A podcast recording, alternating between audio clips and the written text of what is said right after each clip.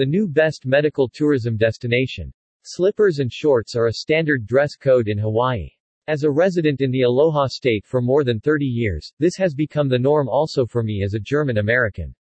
Wearing slippers, however, can come with unexpected life-threatening dangers, including a flesh-eating bacteria infection. My story begins in Hawaii with a happy outcome in the Philippines.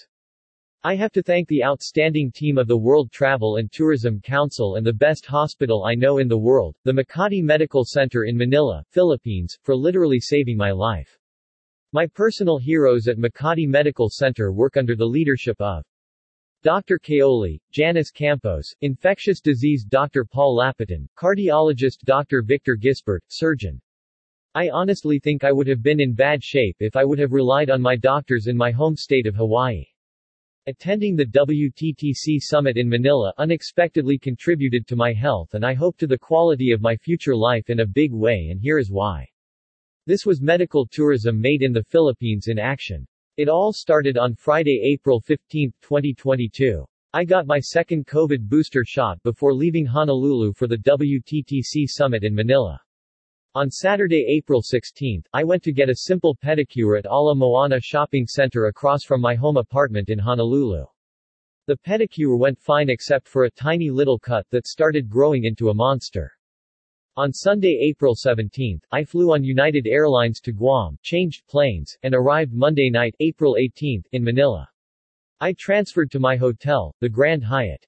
After a good night's sleep, I woke up in the morning with chills, a fever, and an infected red leg. Thinking this will heal itself, I made it to a Watson pharmacy to get some aspirin. That did bring my temperature down. I got a COVID test and it came back negative. On Wednesday, I transferred to the venue hotel of the W T T C Summit, the Marriott Manila. I got dressed for the W T T C Summit welcome dinner but decided to skip it after all. The pain in my left leg took over. In the morning, I ran into Gerald Lawless in the elevator and told him about my leg. He urged me to get it checked at the medical office in the hotel. The medical office was run by the Philippine Coast Guard. I went to the office, and it took two hours of convincing me and discussing it back and forth before I decided to get my leg checked at the hospital.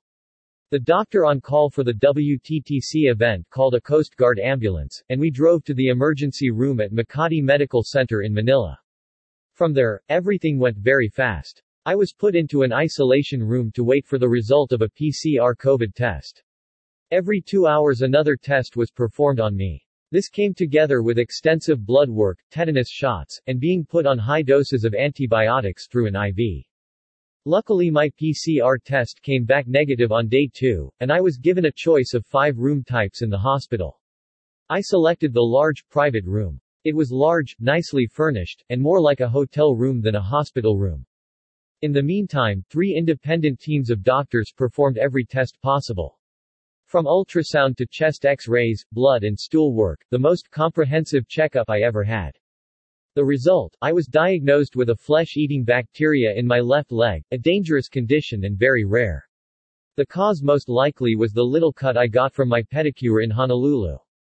To make it even more exciting, two blood clots were detected during an ultrasound procedure in the same leg, preventing me from even thinking about getting on a plane home. I was put on a blood thinner. The result of all these tests gave me a complete picture of my health. The cardiologist changed the blood pressure cocktail I had been taking for years, and my blood pressure now has never been that good. The nurses became my good friends. Philippine health workers are known all over the world to serve with passion. I wish I remembered the name of the nurse who looked for a charger cable for my iPhone and brought it to me with a big smile. Quality service with compassion is what the Makati Medical Center has set for its goal, and the clinic is delivering on this front. We put our hearts into everything we do, live our values by doing what is right for the health and safety of the patients, the well-being of colleagues, and the greater good of M M C, is in the mission statement on the hospital's website. Makati Medical Center humbly accepted Gawad Bayaning Kalusugan awards from the country's business and healthcare leaders. Recognitions like these allow us to celebrate the stories of our brave health warriors who continuously risk their lives to save others. My lead doctor, an expert in infectious disease, recently won this award. Makati Medical Center was founded by renowned Filipino doctors and businessmen in nineteen sixty-nine. The story began in the early nineteen sixties when obstetrician-gynecologist Constantino P. Manahan, M D, together with surgeon Jose Y. Fores, M D, and cardiologist Mariano M. Alamoring, M D, decided to set up a world-class medical facility in Makati. At the time, Makati was just beginning to rise as a bustling residential and commercial center. The Ayala conglomerate was still implementing the initial phases of its plan to transform the Manila suburb into the country's premier business district. The plan required a modern hospital to serve the community. To raise funds for the construction, the founders sought doctors and other professionals who shared their dream.